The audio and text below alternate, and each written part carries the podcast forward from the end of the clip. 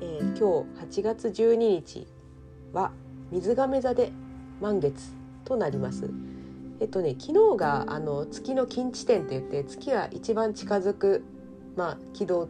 としてねそういう日だったので今日もいわばほとんど、うん、あのスーパームーンみたいな感じで月は結構大きく見えるはずなのであの夜お月様登ったら見てみてください。あの今すごく便利であのツイッターなんかで「水亀座満月」って検索するといろんな占い師さんがまあいろんな星読みを書いてくれてます。そのアメブロとか全盛期だった頃よりまあ、みんなその140文字だからそこにギュッと情報を詰め込むので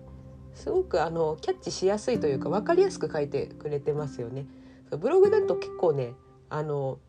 ようわからんことをごちゃごちゃ書くっていうのができたのでそれみんなやってて、うん、あのもう何本か読むと結構グッと疲れるみたいなことあったなと思うんですけど、うん、まああのツイッターはなかなかあの情報源としては面白いですよ。あの信憑性とかそういうものはまあ各自の判断っていう感じにはなるんですが大体そのトレンドにもなってるんですけど私のタイムラインでは。それに沿ってわーっと見ていくと大体みんな同じこと言ってるっていうの分かると思います。まあ同じあの満月の図を見てるそこから言ってるので、まあ、それはそうなんですけどでまあ私も、うん、あのチャート見て思うことですけどまあみんなと 似たようにはなっちゃうんですけど何て言うかねうんずっと自分の身についてきたようないらない思い込みとかそういうものがバサッと切り落としやすい満月ですね。まあ、これをあの浄化と表現している方もいたんですけど、うん、浄化っていうよりはバサッと切り落とすっていう方がなんかね合ってますね言葉としては。うん、なんかもしかしたら、うんあのー、ちょっと変わった出来事っていうかきつい出来事、うん、に直面してる人もいるかもしれなくて心がググッとこう負荷がかかるテンションがかかる、うん、そういう時かもしれないんですけど、まああの、自分の心に返してみてほしいんですよね。その例えば何か対人トラブルがあったとして何か人に言われたと。その人が「わあムカつく。な何言ってんの？何なのこの人みたいな。その人にこうフォーカスがいくとすごく物事にわーって何て言うか嵐のように巻かれちゃうんだけどその人が言ってきたことに対して自分はどう反応してるっていうことを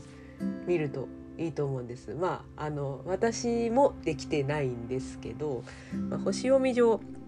そういう感じなんですよね。自分のルーツとかまあ、子どもの頃からこう染みついてきた思い込みとか、まあうん、行動パターンよりは、うん、思い込みっていう言葉ですね、うん、それがもういらないものっていうのがあって、まあ、自分を縛っていたものですよね。うん、それをあの切り落とすべくいろんなテンションがかかっているっていうそういうタイミングだと思います。基本的にはあのいい方向に行くためにテンションがかかってるって思ってください。あの星読みの図的にもそんな感じなんですよね。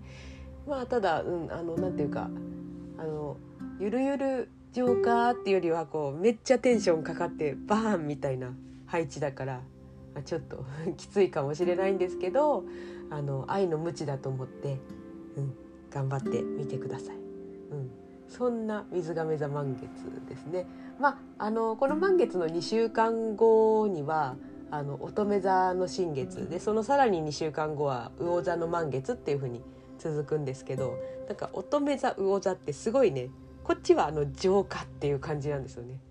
うん、今回はいらないものを切り捨てる。で、